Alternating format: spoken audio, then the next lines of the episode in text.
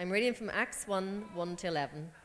In the first book, O Theophilus, I have dealt with all that Jesus began to do and teach until the day when he was taken up, after he had given command through the Holy Spirit to the apostles whom he had chosen. He presented himself alive to them after suffering by many proofs, appearing to them during forty days and speaking about the kingdom of God. And while staying with them, he ordered them not to depart from Jerusalem, but to wait for the promise of the Father, which he said, You heard from me, for John baptized with water, but you will be baptized with the Holy Spirit not many days from now. So when they had come together, they asked him, Lord, will you at this time restore the kingdom of Israel? He said to them, It is not for you to know times or seasons that the Father has fixed by his own authority, but you will receive power when the Holy Spirit has come upon you and you will be my witnesses in Jerusalem and in all of Judea and Samaria and to the end of the earth. And when he had said these things, and as they were looking on, he was lifted up, and a cloud took him out of their sight. And while they were gazing into heaven as he went, behold, two men stood by them in white robes and said, Men of Galilee, why do you stand looking into heaven? This Jesus, who was taken up from you into heaven, will come in the same way as you saw him go into heaven. Um, we are starting this, this uh, morning with a new series through the book of Acts. Uh, Advancing the Gospel is the title of this new series. And uh, over the next few months, actually, we're going to be taking our time looking at the, the, the, the book of Acts in the New Testament. And uh, before we really get into the, the meat of what we're going to be looking at this morning, um, I, I want to make some sort of introductory comments, I suppose, about what we're, what we're reading. Um, at the beginning of this, this section here, uh, the, the, Luke, St. Luke, who wrote a gospel called Luke as well in the Bible, a New Testament book, said in the first book, O Theophilus, this is the person he's addressing it to, I've dealt with all that Jesus began to do and teach. And uh, as, we, as we come to this new series, I just want that word began to sort of encourage us and excite us. Because in the first half of Luke's two volume work on, the, on, on Jesus and the gospel, uh, he's talking about what Jesus began to do and teach. And, uh, you know, in, in, Luke's gospel, he talks about Jesus' miracles, he talks about uh, restoration, he talks about healing, he talks about salvation, he talks about the preaching of the kingdom. These are all the things that Jesus began to do and teach, according to Luke here in the first verse of Acts chapter 1. But that suggests to us, I think, this morning that, that Jesus continues to do and teach many things. And that's what is really encapsulated in the book of Acts. And that continues, that, that, that what he's doing and teaching continues to our day. And so I think it's, it's something that every uh, generation after the early church, after the apostles themselves, um, uh, every generation is going to be stirred and, and encouraged and excited by what we're reading together in the book of Acts because we start to imagine how we play our part as the next generation um, to see what God is doing, what Jesus began to do and teach, and what he continues to do and teach today.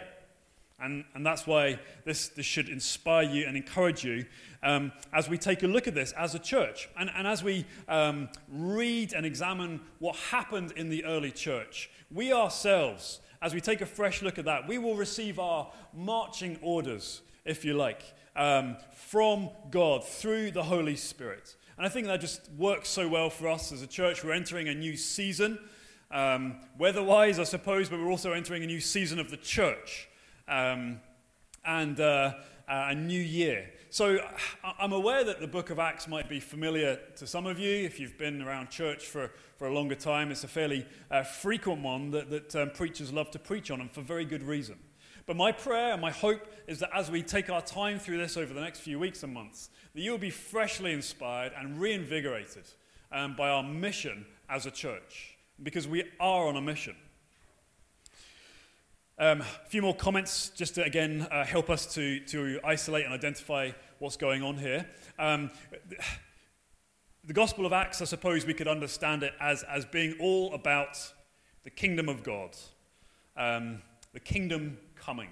You know, we, we had a little mini series on prayer just before Christmas. and we learned, didn't we, in one of those uh, sessions, that the prayer that Jesus teaches us to pray, uh, and we're, we're, praying, Thy kingdom come. Uh, you know, Thy will be done. It's the Lord's Prayer, and you've heard that. And so when you want to know what Thy kingdom come looks like, you can go no further than, than looking in the gospel, sorry, in the book of Acts. This is what it looks like when we pray, Thy kingdom come, and those prayers start to be answered. Um, Jesus said in, in Luke chapter 4, it's on the screen behind me, uh, at the beginning of the Gospel of Luke, the first volume, Jesus said, I must preach the good news of what? The kingdom of God. For that is why I was sent. I was sent for this purpose. And here in this verse, that uh, these verses we've just had read to us, in verse 3, for example, he spends 40 days from the time that he rose from the grave until the moment he was taken up into heaven. He spent those 40 days. What was he teaching about? The kingdom of God. You see that in verse 3 at the end, speaking about the kingdom of God. The book of Acts is Thy kingdom come coming to pass. It's happening. And so when Jesus speaks about being baptized in the Holy Spirit, when he speaks about being witnesses for me, when he speaks about uh, going to Judea and Samaria and the ends of the earth, it's all about the coming kingdom of God through the local church, through the early church. Thy kingdom come. And so what we're going to look at this morning, then, with, with these sort of things in mind, is, is, is um, asking ourselves well, if Jesus began to do and teach all these things in Luke's gospel, how does he continue to do and teach all these things in the book of Acts?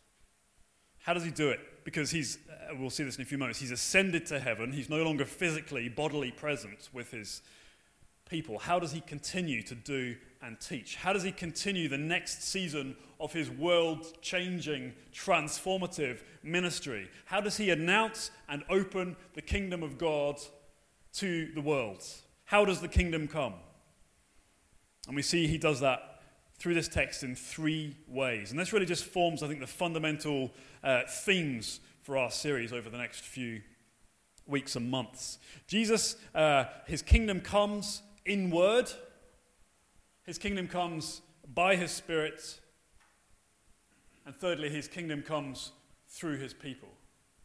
In word, by Spirit, through his people. First of all, the kingdom comes um, in word. What is, what is his word? What is the word? Well, it is the, the message of the good news about Jesus. It is the story of what happens. It's the, the events of history, uh, of recent history for, for those who read Acts for the first time, who participated in it, the events of history culminating in the coming of the Son of God in human form, living a perfect life, dying by Roman execution, coming to, back to life on the third day. And his kingdom is coming by his word. That is the story, that is the message through which his kingdom comes. And we see this in verses 2 through 3. Um, we've already been thinking a little bit about this. Uh, when Jesus uh, rose from the grave, he didn't ascend to heaven that morning or later on that day. It says he was, he was with his disciples um, for 40 days, um, spending time with them. Um, he probably wasn't with them constantly for 40 days, uh, making various appearances, I would say, over that time, giving them teaching, appearing alive to them. It says, giving them many proofs that he is a real human being. He is their friend. He is the one that they remembered from beforehand. He's the one that they saw uh, die on a cross. He's the one that appeared to them, uh, to the women um, at first when they discovered the empty grave. This is Jesus of Nazareth, our friend.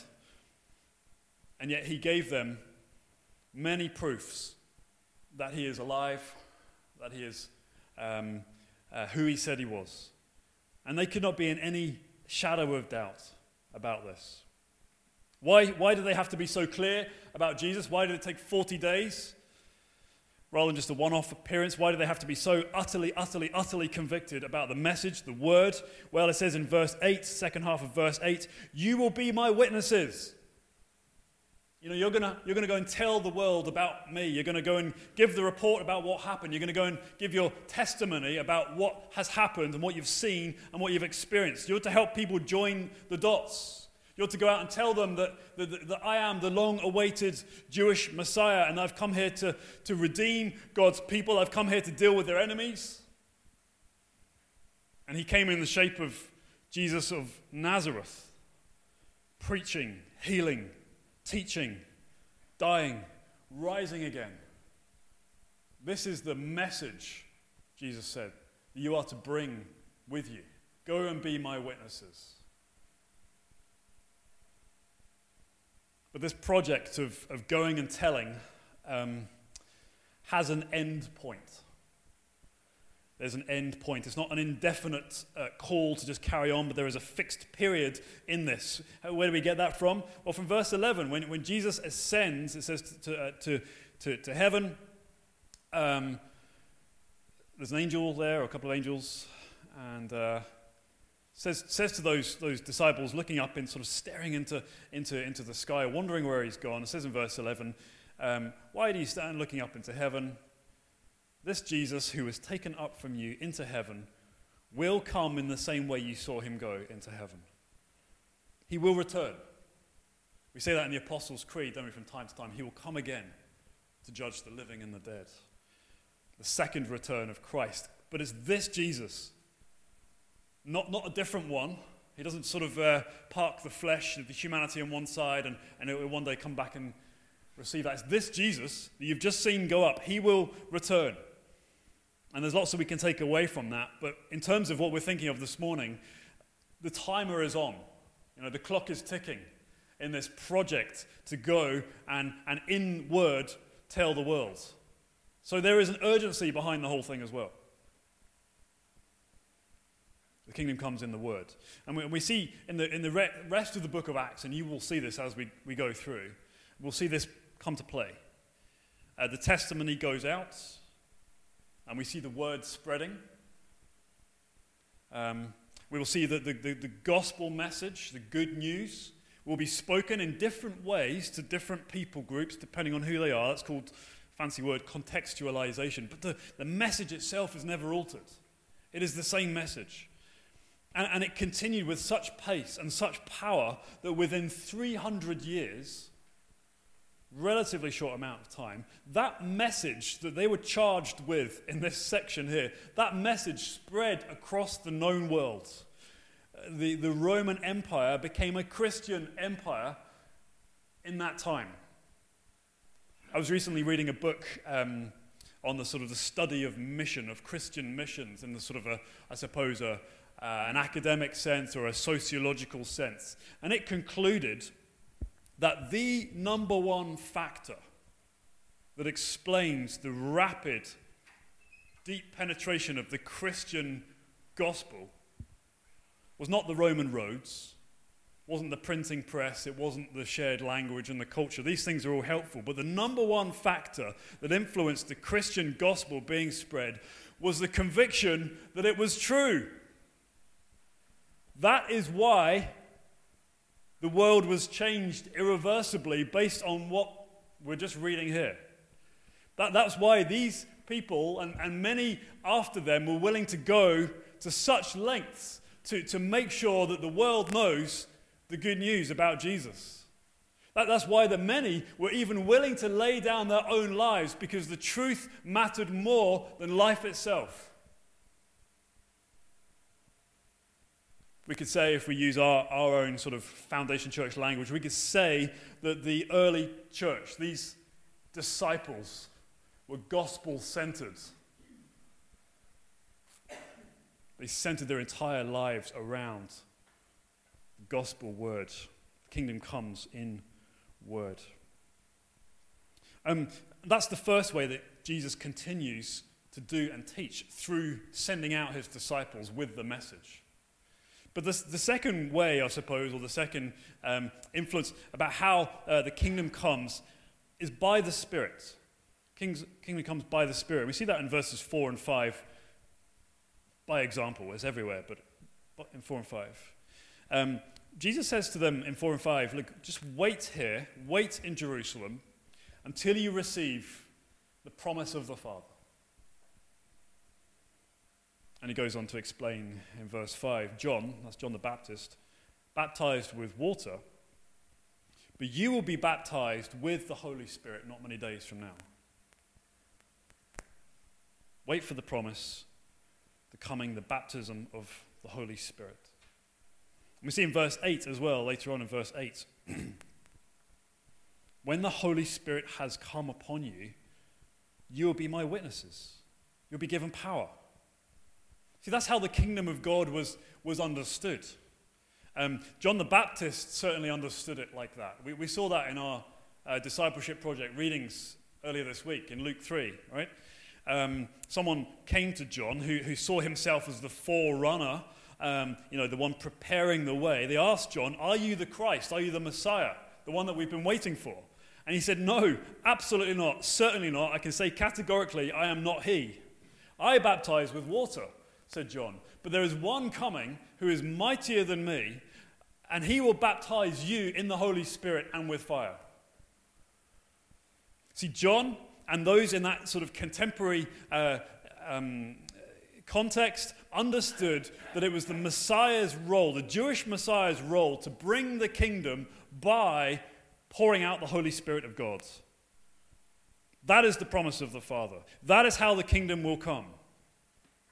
The age of the Spirit. And the age of the Spirit will be marked by this baptism from the Messiah. And just to be clear, being baptized in something, as we'll see in a few weeks when we do some baptisms here in the church, but being baptized in something is more than just a few drops or a dribble or a spray. It's a submerging, it's a drenching. I will come and I will baptize you in the Holy Spirit. When people enter the new realm, the kingdom of God, through trusting in Christ to save them, they will receive my Holy Spirit. They will receive intimacy, intimacy with God, connection with God. It will be an immediate connection with God. There'll be no middleman, no priest, no altars, no requirements other than trusting in Jesus. Um, the, the fact that the Holy Spirit, uh, sorry, the, the kingdom comes by the Holy Spirit was not a new concept. It was something that was picked up and elaborated and, and fleshed out by the, the Hebrew prophets of old. For example, Jeremiah 31 up on the screen um, says, Of this day, he was looking way forward to this time when the Messiah will come and baptize with the Holy Spirit. And he says, This is Jeremiah speaking, No longer shall each one teach his neighbor and each his brother, saying, Know the Lord. For on that day when this happens, he says, They will all know me, from the least of them to the greatest, declares the Lord, for I will forgive their iniquity and I'll remember their sin no more. There will come a time for no intermediaries where everybody is intimately connected to God. And that is when the kingdom comes through the Holy Spirit.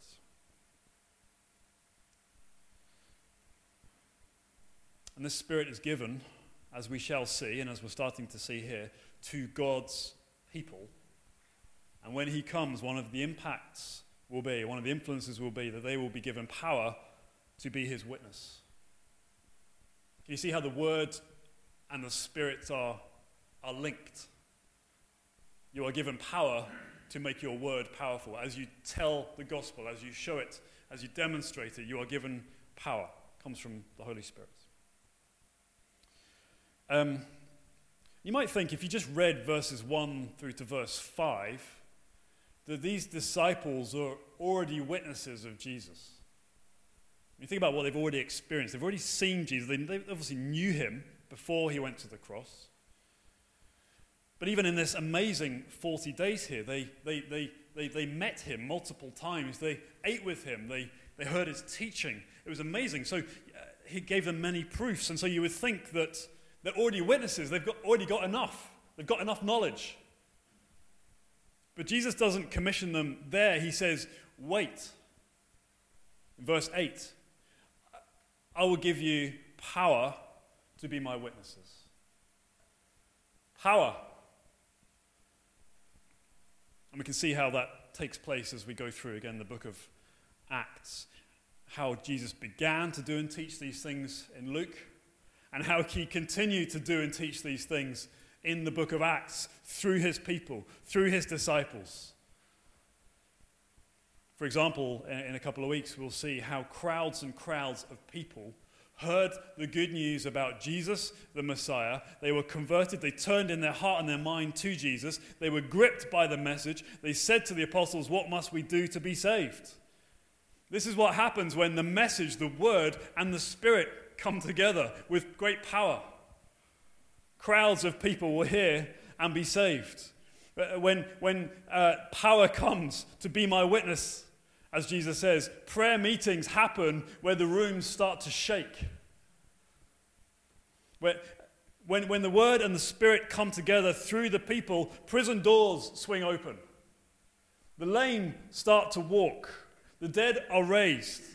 Kings and councils are addressed by ordinary people that had the gospel proclaimed to them. People are filled with boldness, with resilience, and with fire. That's what happens. So you can see, you can start to see here how the Word and the Spirit sort of interact in order to achieve thy kingdom come. That's how Jesus does it. The Holy Spirit, we could say, takes the, the raw materials of the gospel and sets them alight, sets them aflame. We, we can be very good, can't we, um, as churches and as Christians, at arranging the wood carefully in the fireplace. And we can, we can put it together beautifully and it can look amazing and these wonderful structures. But we all know, I know, from many failed attempts, unless the fire comes down on the wood, the wood will not start to burn. Unless the flame meets the wood. And we see that here in the book of Acts. And we see that throughout the gospel, uh, sorry, throughout the, the, the book itself. When the flame comes, the Holy Spirit comes and causes the wood to burn. That's when the kingdom comes. The people are gospel centered, as we'll see, but they're spirit empowered. And so I suppose um, we might want to ask ourselves at this stage um, does this just apply to the apostles? Um, can, we, can we take any of this to ourselves?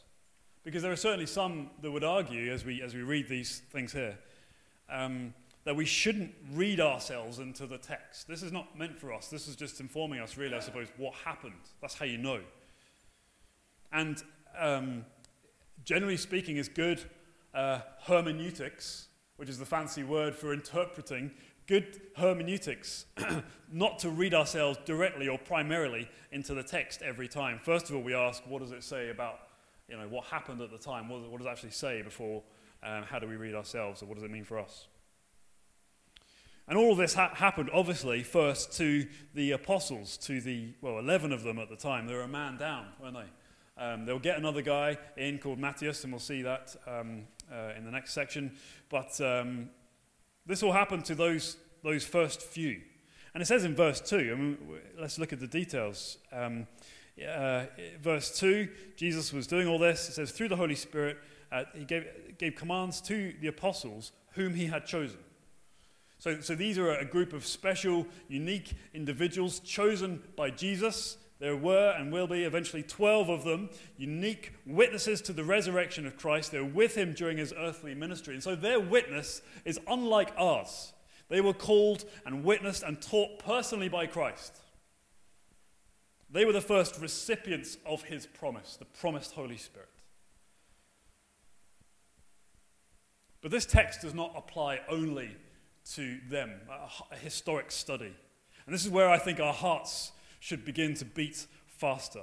Because um, Fast forward a little bit to the end of Acts chapter 2, verse 38. After the, the Holy Spirit, who was promised, was poured out on the early church on the day of Pentecost, uh, people heard the message, they heard the interpretation from the Apostle Peter, and he said, uh, in answer to their question, What must we do? He said, Repent, that is, turn in your heart and mind away from your sin to Jesus, be baptized, and you shall receive the gift of the Holy Spirit. And did that apply just to the special few? No, it did not. It applied to at least 3,000 people that day who heard and received the word by trusting that it was true. He goes on to say, This promise is for you and for your children, and for all who are far off. Those who are not present this day, in other words, those who will hear the message later on and also turn in heart and mind to Jesus and be saved. Everyone who calls on the name of the Lord. So, what are we saying? We're saying that the promised Holy Spirit is not just for the apostles, it's for us too. For you. The promise is wide as the earth is round. The promise is open. It says, To all who are called. That is, to all who hear the word of God, the word of the kingdom, who receive it, who turn from sin uh, and to Jesus in faith. That promise is given to everybody, without exception. And that includes us today. Yes, the Holy Spirit brings you power for salvation. Amen. Praise God. Thank you, Jesus. But He doesn't leave us there either. He also gives us power to live for Him, to enjoy Him, to know Him, to experience Him more and more and more, to receive our marching orders, as it were, from our Commander in Chief, to take the gospel to the ends of the earth. And He gives us His power to be expectantly on mission for Jesus, to continue all that Jesus does and teaches. Go and make disciples of every nation, he goes on to say. So we've seen that the kingdom comes in the word, kingdom comes by the Spirit. Thirdly and finally, the kingdom comes through people. And this is where it gets personal. Practical. Just to be clear, before we get into that, just to be clear, coming in the Word and by the Spirit are not two different options that you get to choose. I'm a Spirit guy, I'm a Word gal. I'll, I'll go with this, and you know, those types will go with that. This is not that we get to choose, not at all. These, the, the Holy Spirit uses the word of the kingdom, the word of the gospel, to bring the kingdom of God. So it's not either or, it's both and. We'll see that again more and more. I feel like I'm saying this all the time. We'll see that as we go, go through the, the. Hopefully, this just whets the whistle for more. Come back next week. Bring your friends. But the Word and the Spirit work together. Crucial in our mission. But it's important as well, I think, for, for our context just now, that we understand the Word and the Spirit are not just left in a vacuum, um, not just something that we observe and learn about from afar, but the Word and the Spirit are, as it were, given to the people, given to the church. That's why we say here at Foundation we are a community on mission. The Word and the Spirit are given to us so that Jesus will bring his kingdom through us. It's amazing. Look at verse 8 in your text. Jesus says, You, you will be my witnesses in Jerusalem, Judea, Samaria, and the end or ends of the earth. The Word and the Spirit, he says, in other words, will work through you to cover the entire earth.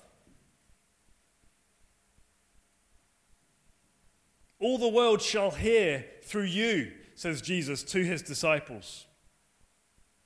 Uh, Jerusalem, of course, was where they were located at the time. It's where all this action took place. It's where most of the action took place up until about Acts chapter 8, when they got persecuted and spread all over the place. That's where it began. It was like the epicenter. And that was the place where they were told to wait until they receive the Holy Spirit. It was, I suppose we could think of it as the, the home of Judaism, because that's where the temple existed. That's where the promised land was, is. That's Jerusalem. And then Judea, I suppose, is, is, is the surrounding regions around Jerusalem, give or take. Where's Samaria? Samaria is a bit further north. It's a little province all in itself. But why is Samaria significant? We'll see this in Acts chapter 8 later on. Samaria is significant because these are not people to whom we should ordinarily bring the word and the spirit. That's what they would have thought. These are not people that we, should, we sort of walk around them if, because they're, they're full of Samaritans. Samaritans are from Samaria. These are the despised spiritual cousins of the Jews. But no, Jesus says you have to take the word and spirit to them too. And beyond that, to the end of the earth. We could say now, because of the age of the Spirit, because of the coming of the Holy Spirit, the promised land is not now related to, or rather simply in, a small area of Israel. The entire globe, the entire world is your promised land, says Jesus, and it begins at Jerusalem. And again, this takes shape as we go through the book of Acts. It sort of rolls out, and we see this great mission, this gospel centered, spirit empowered people go out and obey Jesus, go to battle, follow the general into war. And by Acts chapter 2, we see that all of Jerusalem is talking about the message. In Acts chapter 8, we see that even Samaria is won for the gospel. And by the time we get to the end of it in Acts chapter 28, the gospel has reached as far as Rome, the seat of power. And if we can reach Rome, then we have reached and can reach the ends of the earth. And that happened within 28 chapters. And along the pathway, along the major cities and the significant trade routes, they had been brought to the gospel in the power of the Holy Spirit. Churches were planted, cities were influenced. It's what happens when the kingdom comes through God's people the word and the spirit break out. Jesus was proclaimed. It was riotous. It was crazy. It is not comfortable. People ended up in prison, taking beatings. There were attempts to quash the movement multiple times, but it failed consistently. Prison awaited many. And yet, as we will see in the book of Acts, sun worshipping pagans were converted to Christ. Dignitaries and politicians were won for Jesus. The broken and the sinful came to him. The demon possessed slave girl, the successful businesswoman, civil servants and magicians. All of these were transformed by the word and the spirit of the kingdom of God. A church was even established in the most depraved and immoral city at the time, church in Corinth. And yet that church was so utterly filled with the Holy Spirit in astounding measure that they wrote a letter about it. Paul had to address them. It was going crazy, but it was a glorious mess. They needed straightening out. They needed the word. They needed good doctrine. But we can see when the gospel word and the work of the Spirit act in harmony, this incredible transformation can take place in individuals who we think are hard and far from the gospel, and we think that person will never be saved. That person will never give their lives to Jesus. We will see in the book of Acts that is not the case.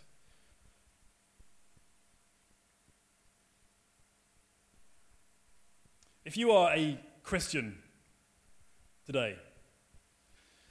Think of it like this if you're a Christian today, a believer in Jesus, you believe only because those apostles in Acts chapter 1 obeyed their calling and took the message to the next town and the next place. And then subsequent generations of people after them and after them took the message and took the message until one day it ended up in, in Ireland. Didn't take that long, actually.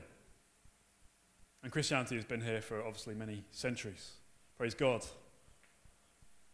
But you're hearing it because those first gospel centered, spirit empowered people on mission obeyed Jesus. Even if you've only heard of Christianity and you don't call yourself a Christian, you have heard that and been influenced by it because that first generation took the message and the power of the Spirit to the ends of the earth.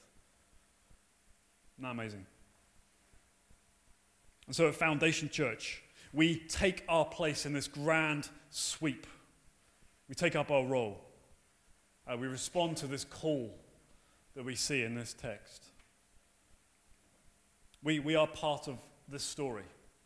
This is the first act, if you like. The next act, and the next act after that, until you get forward to 2024.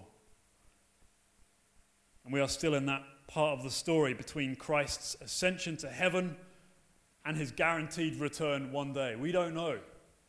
No one knows. But the clock is ticking. We are called to enter the arena. We're called to take up the arms of gospel, word, and spirit, and to engage in this mission that Jesus calls us to go on. As we, as we sort of close out a little bit, it might help us to think a bit more practically um, about how this can apply.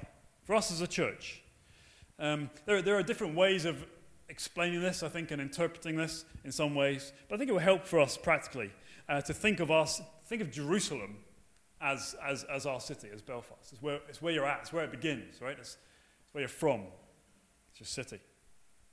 And we could think then, I suppose, of Judea as the, the surrounding parts, the surrounding districts, the surrounding small towns. Maybe you're from one of them and you've, you've, you've bust in this morning. We can think of those places as Judea.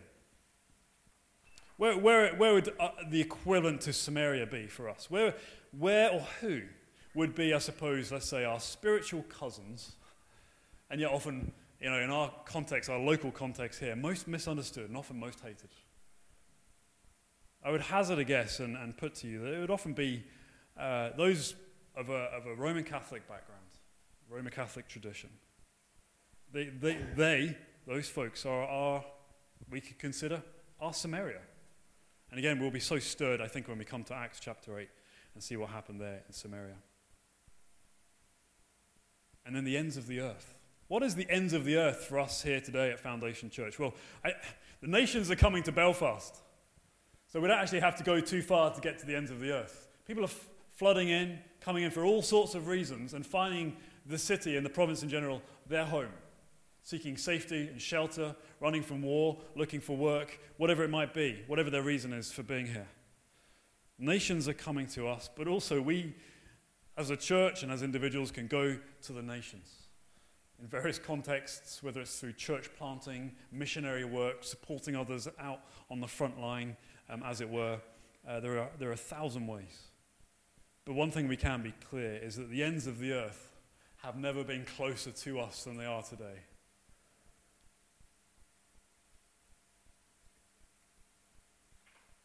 Every generation must weigh up their calling from this text. They must think about how to re evangelize their Jerusalem, their Judea, their Samaria, and the ends of the earth. That has started already here at Foundation Church. We're taking small steps. We're here at Clarawood, starting to see green shoots of God's grace growing among us. It's amazing, it's beautiful. But do we have faith for more? Do we have faith for more in this church? Do we have faith for more in our city? Do we have faith for more of these types of churches in our city? Maybe six or 12 others by God's grace in the next 15 years. Who knows? Do we have faith for the people of Samaria, shall we say, bringing the word and the spirit to them? Do we have faith for those from the ends of the earth who've come and made their home among us, who you probably live next to or work with or something like that?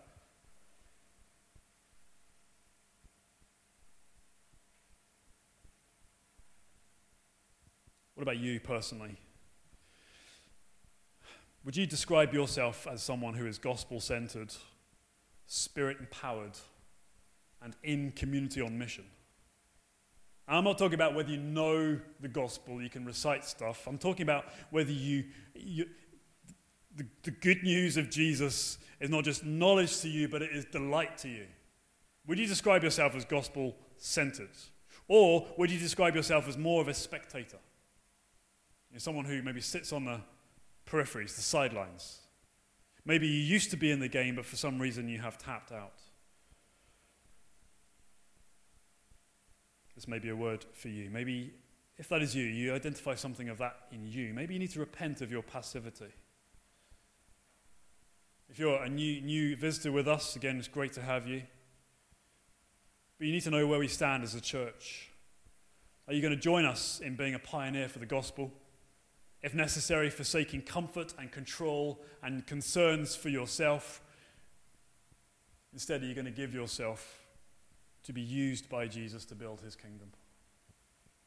That's what we're about here at Foundation. It is a team project. You don't do it alone, it is a community exercise. We'd love to have you on board. You can begin uh, perhaps by taking a next step and joining us on Wednesday, 8 o'clock, for our prayer and worship night. We do this once a month. It's an opportunity to have a much more unstructured time of, of praying, worshipping, where our hearts are grown for Jesus and his gospel, and our, our, our, our minds are oriented onto his mission. So join us, join us at Wednesday, 8 o'clock, if, if you're able to. Make it a priority.